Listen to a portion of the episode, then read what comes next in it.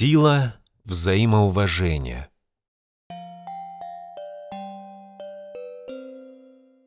Мари ощутила, как медуза мягко опустила ее на золотистый песок берега. Под ногами шелестели кристально чистые капельки воды, оставляя за собой ощущение прохлады и свежести. Она взглянула на фигурку оригами на своем плече. Та светилась ярко-желтым сиянием, наполняя сердце Мари решимостью. Луна продолжала светить для Мари, словно бы направляя ее на путь к ветру. Я буду слушать свое сердце и следовать за твоим светом. Вместе мы восстановим гармонию на созвездии, прошептала девушка. Медленно Мари поднялась с песчаного берега и направилась к густому лесу, который тянулся за береговой линией, на поиски ветра и равноденствия солнца. Шелест листвы и пение птиц наполняли воздух чем-то особенным, создавая атмосферу загадочности и волшебства. Пройдя некоторое расстояние, Мари заметила, как ветер начал набирать силу. Ветви деревьев колыхались, создавая таинственный шепот. Фигурка оригами на плече девушки словно подталкивала ее вперед, указывая ярким сиянием путь к чему-то важному. Следуя направлению ветра, Мария оказалась у небольшого мостика. Он вел на крошечный островок, в центре которого росло огромное изогнутое дерево с большими желтыми листьями, покрытыми снегом. В самом сердце дерева светилось что-то очень красивое и круглое. Мари изумилась увиденному. Ведь ровно посередине этого мостика погода резко менялась, и на той стороне, буквально в паре шагов от нее, все заметалось снегом. Заснеженные вихри поднимались вверх и закручивались в причудливые спирали — Завороженная красотой этого невероятного погодного контраста, Мари решилась и сделала шаг вперед. В одно мгновение ветер начал поднимать в тысячу раз больше вихрей в воздух, и все кругом стало настолько заснежено, что было едва понятно, куда идти. Но Мари видела золотистое сияние сквозь сильные порывы и продолжала идти к нему вопреки сопротивлению ветра. Однако он был сильнее и в один миг подхватил Мари и, подняв ее в воздух, спросил тревожным голосом. «Зачем ты пришла сюда, Мари? Тебе не место здесь. Неужели ты не видишь, как здесь холодно? Уходи!» «Нет, я пришла к тебе, чтобы поговорить и узнать о том, зачем ты забрал у солнца его равноденствие. Знаешь ли ты, что случилось после того, как ты нарушил гармонию в вашем прекрасном мире? Солнце с луной спутали время и стали светить совершенно в разнобой, нарушая покой всех живых существ на вашем созвездии. Разве же ты не видишь? Всех живых существ, Мари? Позволь мне рассказать тебе историю о солнце, которое ты так отчаянно защищаешь. Ветер зазвучал величественно и неуловимо, как тысяча голосов, шепчущих эхом то справа, то слева, завораживая Мари в историю о солнце.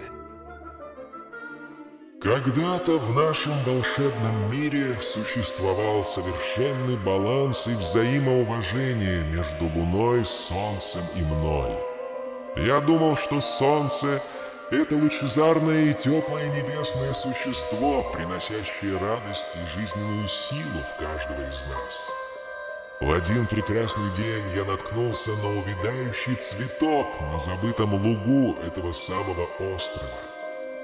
Нежные лепестки трепетали, а могучее дерево прятало в тени этот дивный огненный маковый цветок.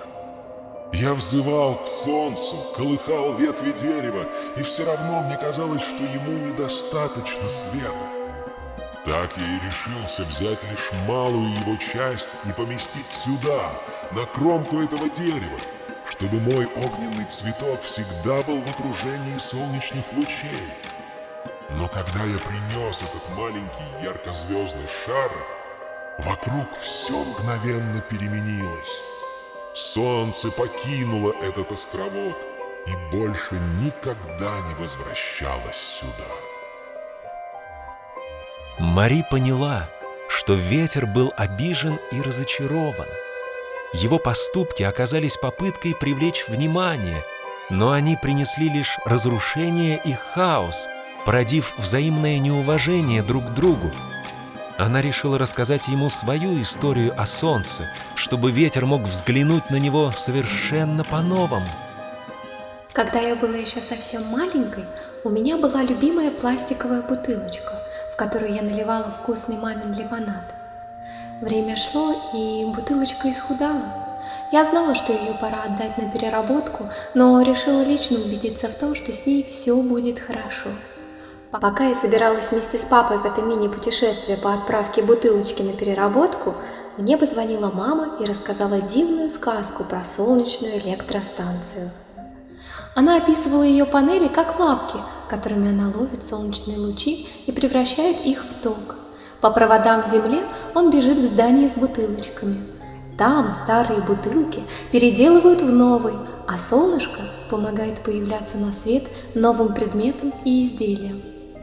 Видишь ли, ветер, я думаю, ты все же поторопился с тем, что так обиделся на солнце. У него так много забот, так много всего важного нужно успеть за день. Я уверена, что если мы вернем солнцу его равноденствие, оно заметит твой огненный маковый цветок и обязательно подарит ему свое сияние. Ветер опустил Мари на кромку дерева.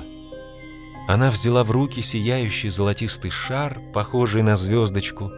Снежный вихрь подхватил ее и понес к небу.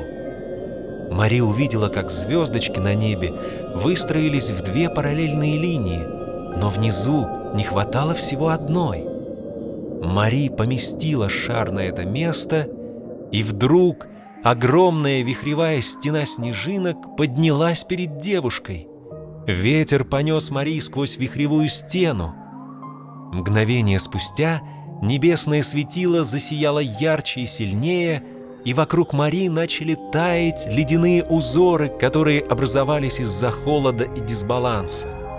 Солнце и луна вернулись на свои места, и равноденствие было восстановлено. Созвездие сияло ярче, вновь создавая потерянную гармонию.